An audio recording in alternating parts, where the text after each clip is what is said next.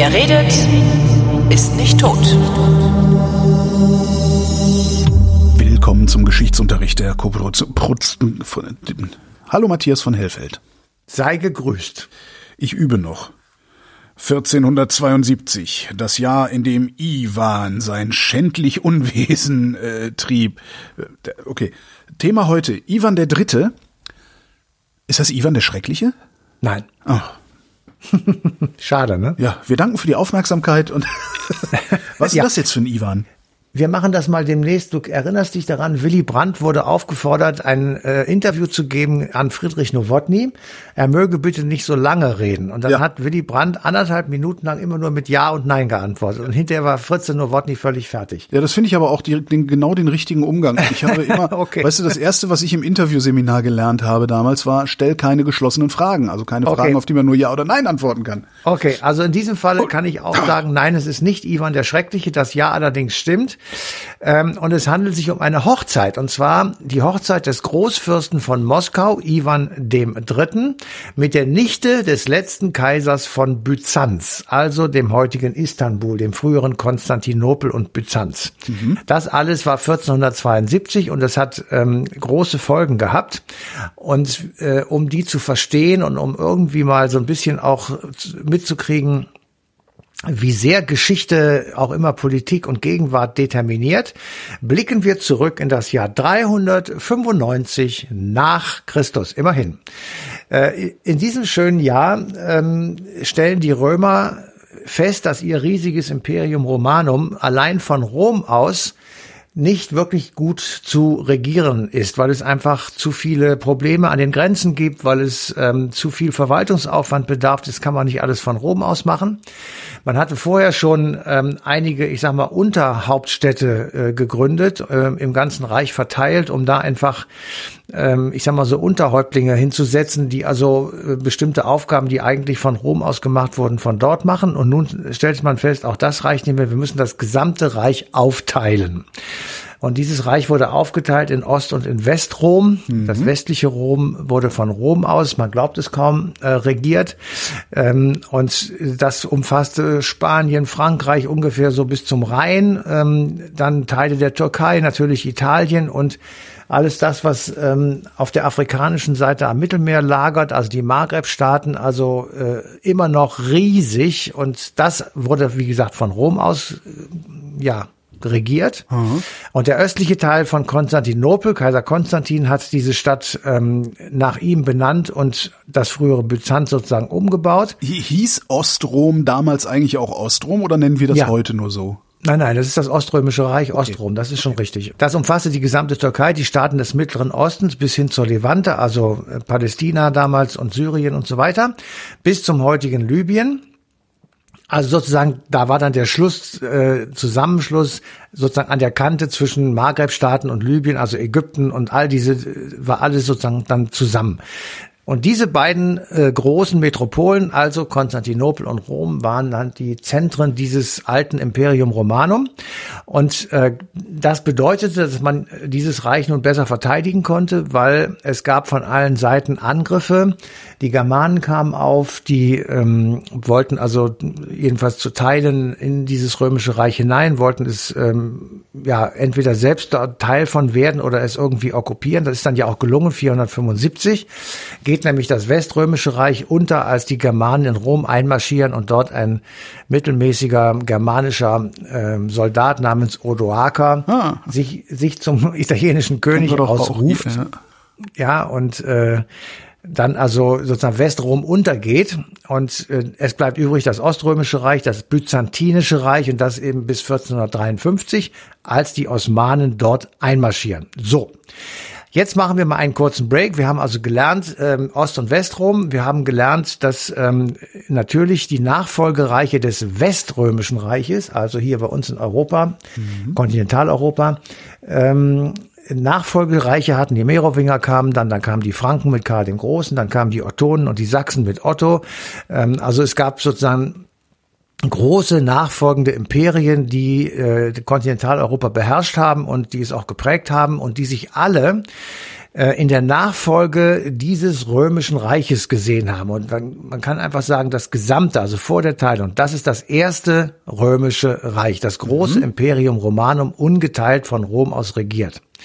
Und da gibt es, da haben wir auch schon mal, glaube ich, eine Sendung zu gemacht, in der Bibel ja den Hinweis, wenn diese vier Weltreiche untergehen, ich weiß gar nicht, äh, dann explizit hatten, aber das haben wir schon häufiger erwähnt zumindest. Ja. Genau, dann würde die Welt untergehen und die vier, das vierte Weltreich ist eben das Weströmische Reich und ähm, Karl der Große hat äh, deswegen sozusagen diese Last auf sich genommen und wurde eben nicht deutscher oder fränkischer Kaiser, sondern römischer weil damit sozusagen das Weströmische Reich äh, weiterging und nicht, wie die Bibel dann prophezeite, als letztes Großreich unterging. Und damit war sozusagen das Erdenglück gerettet. Die Welt ist nicht untergegangen, wie wir mitbekommen haben. Und insofern äh, war das erste Römische Reich ähm, sozusagen weitergetragen über den fränkischen König, also Karl den Großen mhm. Und seine Nachfolger. Bleibt das Oströmische Reich. Und als das Weströmische Reich unterging 475 durch die Besetzung durch die Germanen, also faktisch nicht mehr da war, ideologisch von den anderen Nachfolgestaaten weitergetragen, aber faktisch war es untergegangen, hat man gesagt, das zweite Römische Reich oder das zweite Rom ist eigentlich Konstantinopel. Mhm. Das war ja auch christlich, das müssen wir uns immer klar vor Augen halten. Äh, es war christlich, aber es war orthodox christlich. Und diese Orthodoxie oder das andere Christensein hat 1054 zur Trennung ähm, der Papstkirche, also der lateinischen Kirche und der orthodoxen Kirche geführt. Schisma. Beide hm, exkommunizieren sich und dieses Gegenseitig. Gegenseitig. Der Patriarch exkommuniziert den Papst und der Papst den Patriarch. Ja, was machen wir also denn jetzt? Bisschen, jetzt sind wir beide exkommuniziert. Wie kommen wir aus der Nummer wieder raus? Ein bisschen, bisschen wie im Sandkasten. Ja. Es versteht auch keiner so wirklich. Es geht um die Eucharistie, also das Abendmahl, was man da nun alles machen soll oder eben nicht. Und ähm, die zwei kriegen sich also derartig in die Wolle, dass das einfach nicht mehr geht. Und dann trennen sie sich. Und das ist bis zum heutigen Tage so. Mhm. So, also ich wiederhole das nochmal, weil das wirklich auch ein bisschen schwer zu verstehen ist das faktisch ist das Weströmische Reich das erste Rom untergegangen 475. Ideologisch oder ideell oder religiös, theologisch, wie immer man das machen möchte, weitergetragen wird es von den Nachfolgereichen. Mhm. Aber nur wegen Begründung aus der Bibel. Übrig bleibt das Oströmische Reich. Das wurde genannt das zweite Rom. Also da ist sozusagen die, das Zentrum der Christenheit ist dann eben äh, in einem riesigen Reich, nämlich dem Oströmischen Reich sozusagen, wird das weitergetragen mit Konstantinopel als Mittelpunkt. Dort wird im Jahr 600 etwa die Hagia Sophia gebaut als, ich sag mal, vergleichsweise großer ähm, Versammlungsort wie der Petersdom, der ja erst 1500 sowieso angefangen wurde zu bauen in der Form, die Ach, wir heute kennen. Ich dachte, der wäre viel älter. Nein, der, der erste ist zusammengebrochen. Der, okay. ist, äh, der musste abgerissen werden, weil der wackelte. Und ähm, der wurde, also Luther gibt es nur deshalb oder vor allem deshalb, weil der damalige Papst, ähm, ich glaube Leo X., den Bau des Petersdoms ähm, in Auftrag gegeben hat und dafür Geld brauchte und deswegen die Geldsammler und die ähm, äh, Leute, die also Ablass verkauften, mhm. ähm, vor den Toren der Kirche von Herrn Luther auftauchten und den Menschen erzählten, sie könnten Ablass kaufen, also Geld geben für einen Ablass für Sünden, die sie noch gar nicht begangen haben. Sehr praktische Sache. Zum Beispiel, genau.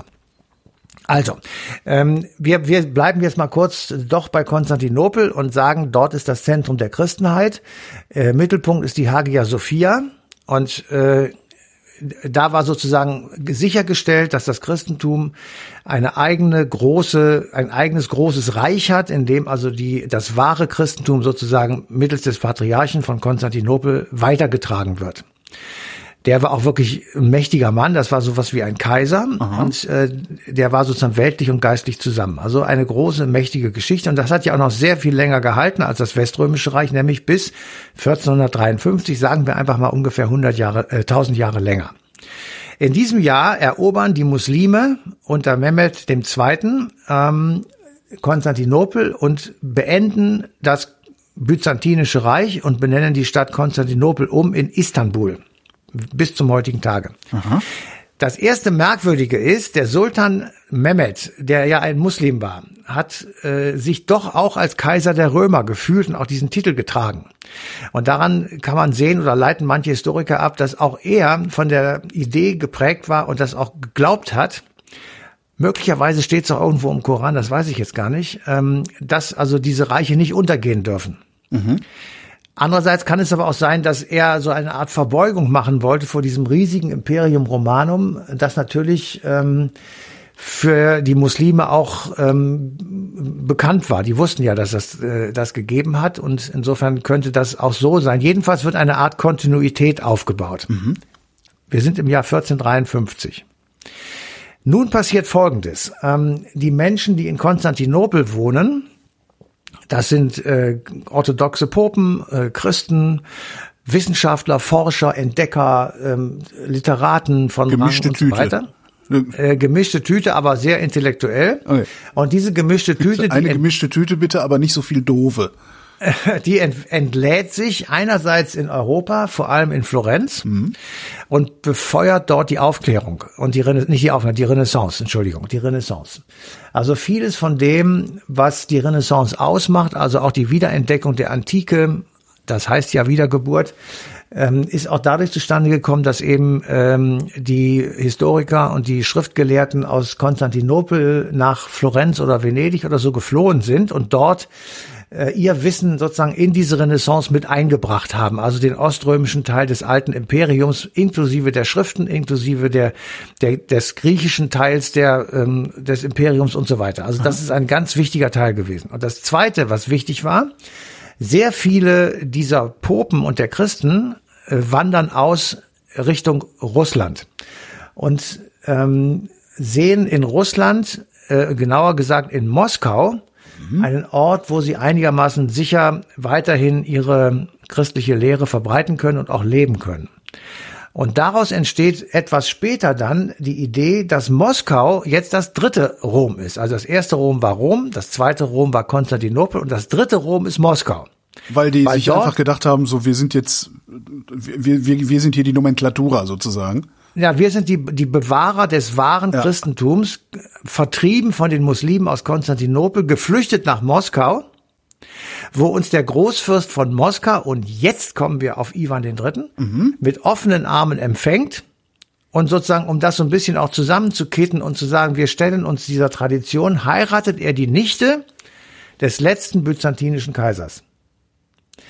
Er selber, also Ivan der Dritte, hat jetzt nicht gesagt, ich mache das, weil ich Moskau zum dritten Rom machen will. Das, das nicht. Aber die Tatsache sozusagen, dass es dort eine Verbindung gibt zwischen Moskau und Konstantinopel, also Istanbul heute, äh, und der äh, religiösen Vorstellung der orthodoxen Christenheit, das kannst du bis zum heutigen Tage sehen, weil der Patriarch von Moskau ist halt das Zentrum der Orthodoxie.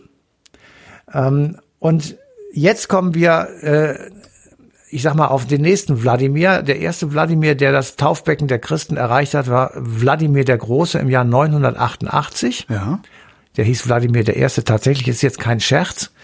Und ähm, unter Anspielung auf seinen Vornamen hat Wladimir Putin ähm, auch diesen Zusammenhang wieder ausgegraben und hat gesagt, es war nicht umsonst, dass Wladimir der Erste vor mehr als tausend Jahren äh, zum Christentum übergetreten ist, als Großfürst von Kiew im Übrigen noch. Mhm. Ähm, und eben von dort aus sozusagen die Orthodoxie über Russland gebracht hat. Und das wiederum wurde dann noch ver vertieft durch die Hochzeit, von der wir eben gesprochen haben, 1472. Und damit ist klar, dass äh, das, was heute stattfindet, also Putins Kampf gegen die Ukraine, auch ein Kampf um die Vorherrschaft in der Orthodoxie ist, weil nämlich merkwürdigerweise ist die Orthodoxie oder die orthodoxe Kirche in Moskau ja. voll hinter dem Mann. Also die sagen, ja, ja, das ist ja, das ist ja nicht auszuhalten, was dieser, das ist abartig gerade Patriarch Kirill heißt er, glaube ich, was genau. der für Zeug labert. Das ist äh, ja, also das Faschismus, also, was der erzählt, das ist echt krass. Ja, ja der Kirill sagt, ähm, also ähm, er nennt den, sage ich mal, den Überfall der Russen auf die Ukraine ein sich vollziehendes Ereignis. Und da gibt es noch den Patriarch in Kiew, ja, ja. daraus, da komme ich gleich drauf. Der sagt, das ist ähm, ein Bruderkrieg, das muss jetzt auf der Stelle aufhören. Mhm. In Moskau äh, am Vorabend der Invasion wird also äh, die Armee mit Kühnheit, Mut und Opferbereitschaft gelobt, genauso wie der Präsident. Und was ich wirklich widerwärtig finde, der, der Patriarch von Moskau hat gesagt, dieser Kirill, Nächstenliebe, äh, dieser Kriegsdienst sei Nächstenliebe nach dem Evangelium. Also da muss ich wirklich sagen, da, da hört es dann echt auf. Ähm, und der, der Metropolit von Kiew, also sein Amtsbruder sozusagen, der sagt, ähm, das sei ähm, die, die Wiederholung der Sünde von Kain, der aus Neid seinen Bruder Abel erschlagen habe. Und das wiederum wird jetzt von den Russen als Propaganda aufgenommen und als, als Dienst am Kriegsverbrecher Zelensky bezeichnet. Das ist jetzt nur sozusagen ein, ein, ein kleiner Schlenker auf heute. Ähm, was für mich wichtig ist bei dieser Geschichte, deswegen haben wir das auch sozusagen als Sendung gemacht. Es gibt einen religiösen oder einen merkwürdigen Hintergrund äh, zu diesem Krieg, der eben in dieser Idee begründet ist, dass das orthodoxe Christentum zusammengeführt werden muss. Denn es gibt ähm, seit ungefähr drei oder vier Jahren auch eine eigenständige ukrainisch-orthodoxe Landeskirche. Ja. Die ist tatsächlich 2019, äh, sehe ich hier gerade, ge ähm, gegründet worden mit einer großen Zeremonie beim Patriarchen von Istanbul. Wichtig, weil der Patriarch von Istanbul letztendlich der Nachfolger sozusagen der Orthodoxie aus Byzanz ist, der Nach-Nach-Nachfolger. Ja, also mhm. vergleichbar mit dem Papst, der der Nach-Nach-Nachfolger von Petrus ist. Aber könnte dann nicht der, der äh, was, Patriarch von äh, Konstantinopel den anderen beiden eins auf die Finger kloppen, weil ja, das, das ist die Frage. Also ähm, es ist die Frage, weil die orthodoxe Kirche in, äh, in der Ukraine, die ist auch gespalten. Es gibt einmal die orthodoxe Kirche der oh. Ukraine ja. und es gibt die ukrainisch-orthodoxe Kirche mit dem alles verratenen Zusatz Moskauer Patriarchats. Ja, also die eigentliche orthodoxe Kirche, die ist weltoffen und für die Menschenrechte und umweltbewusst und die mhm. andere, die ist eben an Moskau gebunden und sie bekommt natürlich den Hass der Ukrainer zu spüren, jetzt gerade in diesen Tagen und es gibt auch tatsächlich eine interne Debatte, ob man sich von Moskau möglicherweise loslösen sollte. Okay.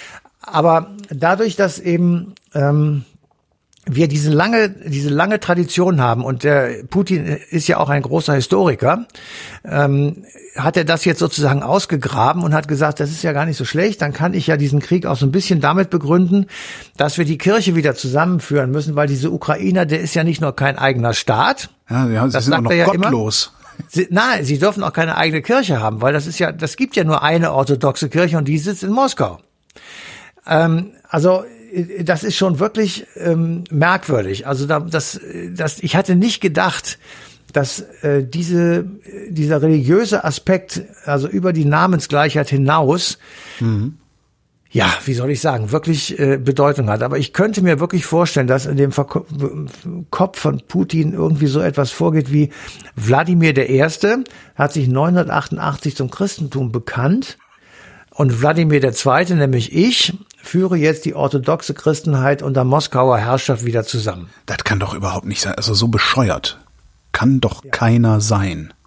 Ja, bitte, Holger. Ja, das stimmt. Ganze ich mein, ist bescheuert. Ja, stimmt. Was willst du mit einem Land, das du gerade kaputt machst? Ich meine, was soll der Quatsch? Der Donbass, den kann er jetzt geschenkt haben. Das ist doch alles nur noch ein Haufen Schutt.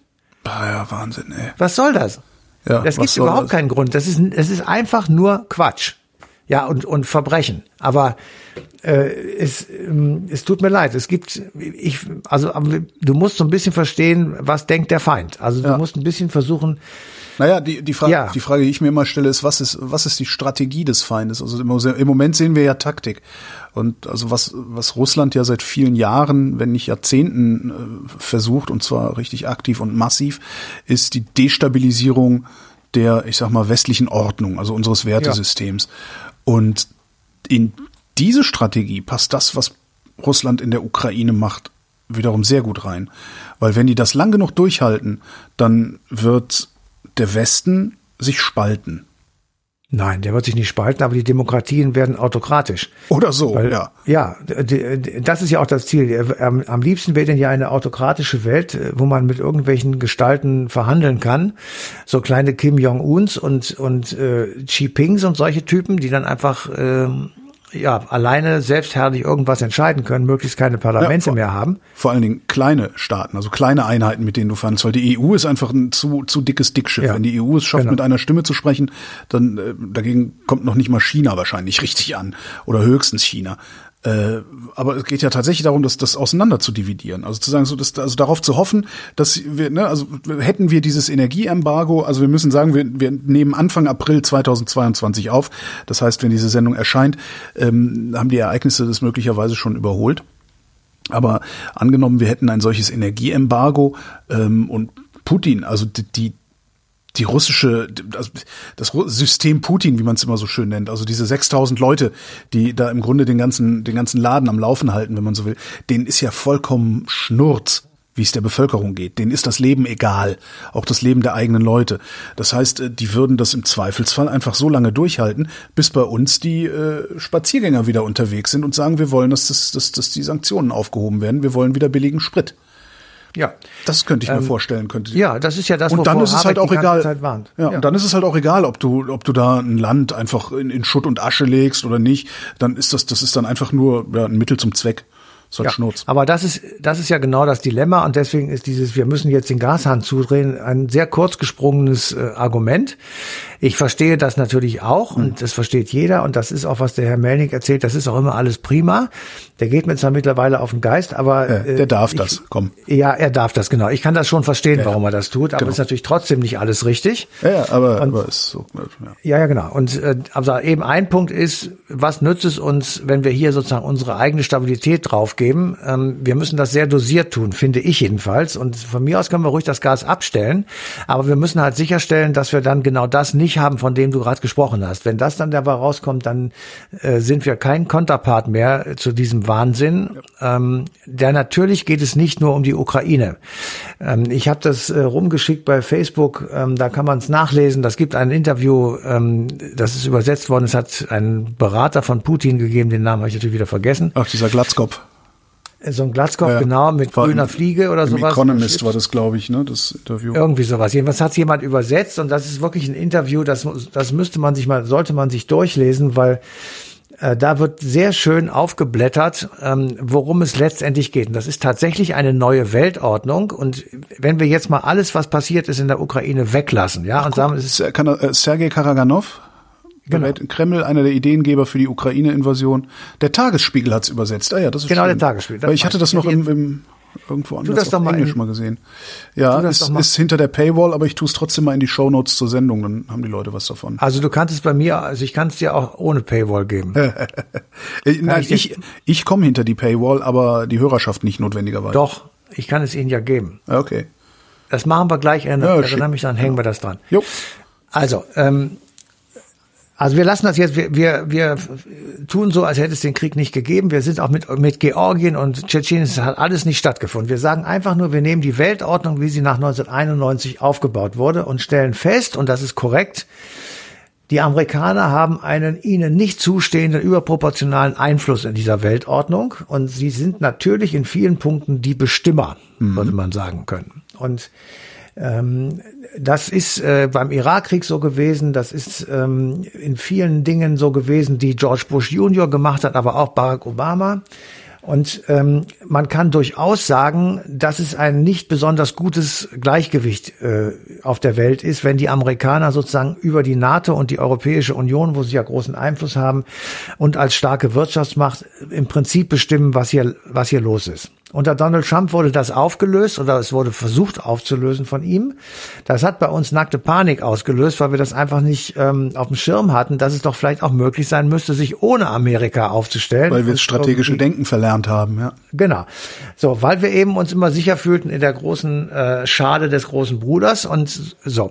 Die Russen waren da nie bei. Die Russen waren nie sozusagen äh, in der, in der beschützenden Atmosphäre der Vereinigten Staaten von Amerika, sondern sie waren immer on the opposite. Sie waren immer woanders. So, und da kann man schon sagen, aus der Sicht der Russen oder aus der Sicht Putins, dass diese Weltordnung ungerecht ist.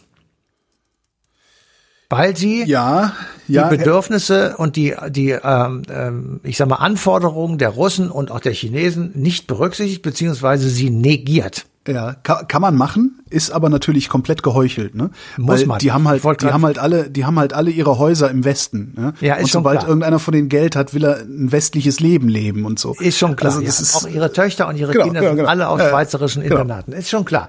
Ähm, ich wollte nur sagen, das ist die, das ist die Begründung. Und wenn man uns jetzt einfach mal weglässt von all diesen ähm, weiteren Informationen, die wir so haben, dann kann man sagen, ja, warum ist eigentlich diese Weltordnung so Amerika zentriert? Warum ähm, darf der George Bush, obwohl alle sagen, dass es nicht Saddam Hussein gewesen ist, im Irak einfallen und den Mann töten oder das Land verwüsten? Warum, warum sagt da keiner nein? Ja. Weil es eben niemanden gibt, der das verhindern kann. Das ist die Antwort. Sonst hätten sie es ja gemacht. Die Franzosen waren dagegen, die Deutschen waren dagegen, die haben aber beide keine Chance gehabt. Die haben gesagt, okay, dann läuft er halt ein, dann zerschießt ihr den Mittleren Osten und richtet ein Chaos an bis zum heutigen Tage.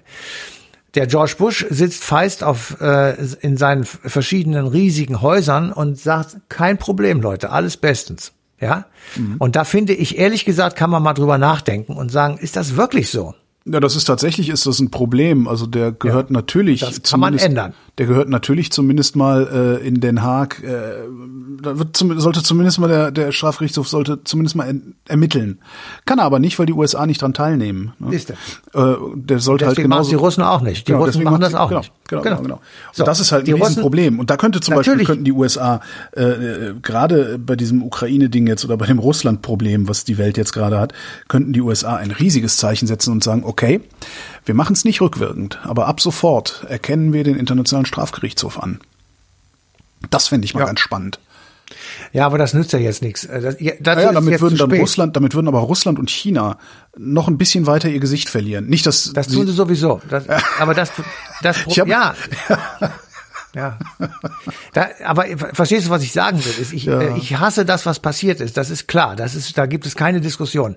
Aber was dahinter steckt, diese, dieser Minderwertigkeitskomplex, die Amerikaner haben es hingekriegt, sozusagen die Welt sich minderwertig fühlen zu lassen, ja. weil sie unentwegt an erster Stelle sind und waren oder waren. Wenn du in Amerika aufs Land gehst, dann schlägst du die Hände über den Kopf zusammen. Das ist Ackerbau und Viehzucht. Das ist ein völlig zurückgebliebenes Teil, ja, wo du äh, Schlaglöcher hast, wo offene Kabel über die Straße laufen oder an, an komischen Ästen hängen, womit die Stromversorgung gesichert wird.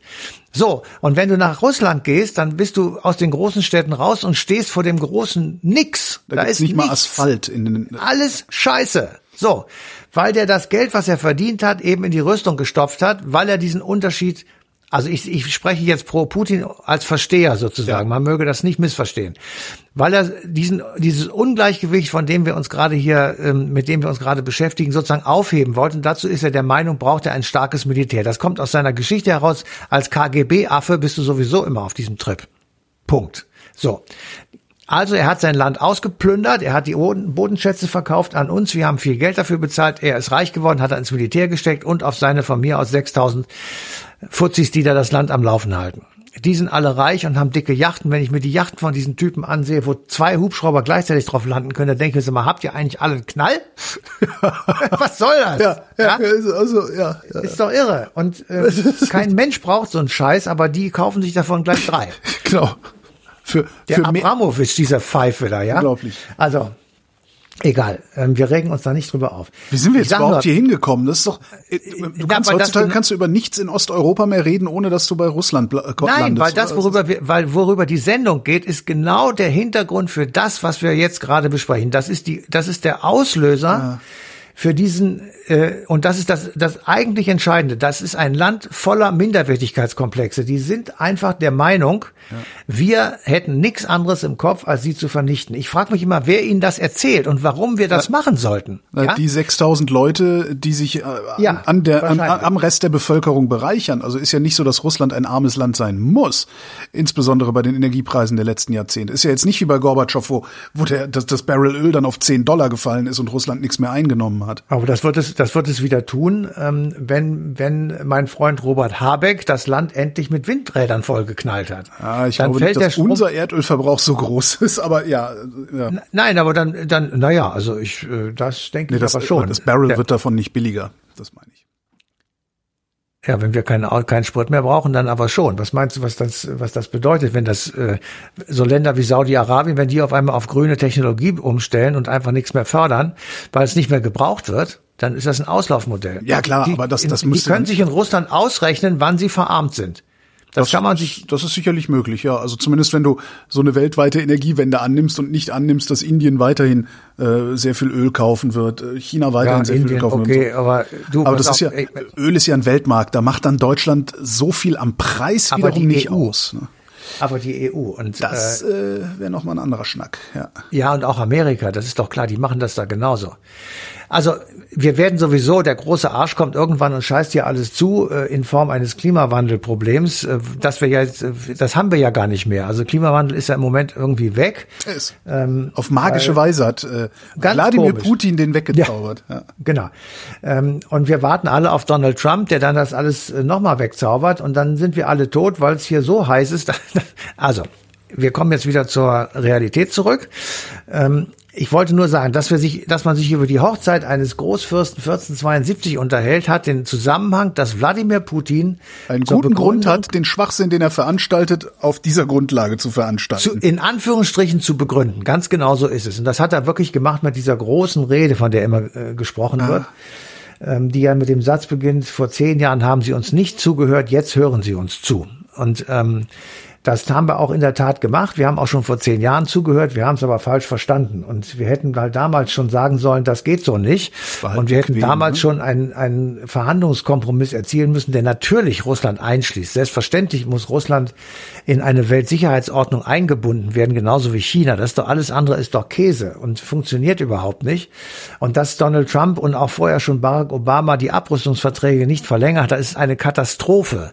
Weil ähm, die Russen äh, dann gesagt haben, gut, dann verlängern wir es halt auch nicht, halten wir uns nicht mehr dran. Fertig, ganz einfach. Und jetzt haben wir den Salat. Es ist eine völlig vertragslose Situation, ja, in der die Gesamt Russland hält sich doch sowieso nicht an Verträge. Also ja, das, das, haben wir jetzt gesehen. Also das haben halt wir jetzt gesehen. Gewesen, aber ne? also vielleicht haben die das ja, schon vorausgesehen. Das Gleiche ist, wir werden auch jetzt erleben, äh, Russland macht immer, was es will, genauso ja. wie Amerika, weil sie immer dann, wenn es ihnen gefällt, ein Veto im Weltsicherheitsrat einlegen. Ja. Das müssen wir auch ändern. Das wird so nicht gehen. Das heißt, wir brauchen eine komplett neue Uno. Austarierung der Weltordnung. Wir brauchen eine Friedensweltordnung, die alle Bereiche berücksichtigt und die auch alle Landesinteressen berücksichtigt. Allerdings wird das nur gehen, wenn Wladimir Putin diesen Krieg verliert. Ja, und, und zwar mit Pauken und Trompeten. Er, er, muss weg, er muss weg. Das hilft nicht. Also heute äh, geht's durch die, also heute ist der sechste, nee, der siebte April. Es soll ein riesiger Kessel gebaut werden äh, äh um Luhansk und also um den Donbass, mhm. der aber weit größer ist und weit ins Landesinnere der Ukraine geht, ähm, um sozusagen das Ding kaputt zu machen und einfach dann von der Ukraine abzuschneiden. Ja. Und ähm, ich, auch da frage ich mich, du willst etwas haben und machst es kaputt. Also das ist, ähm, ja, ich verstehe es nicht. Gestörte. Matthias von Hellfeld, vielen Dank. Sehr gerne. Und euch vielen Dank für die Aufmerksamkeit. Die passende Ausgabe Eine Stunde History läuft am 9. Mai 2022.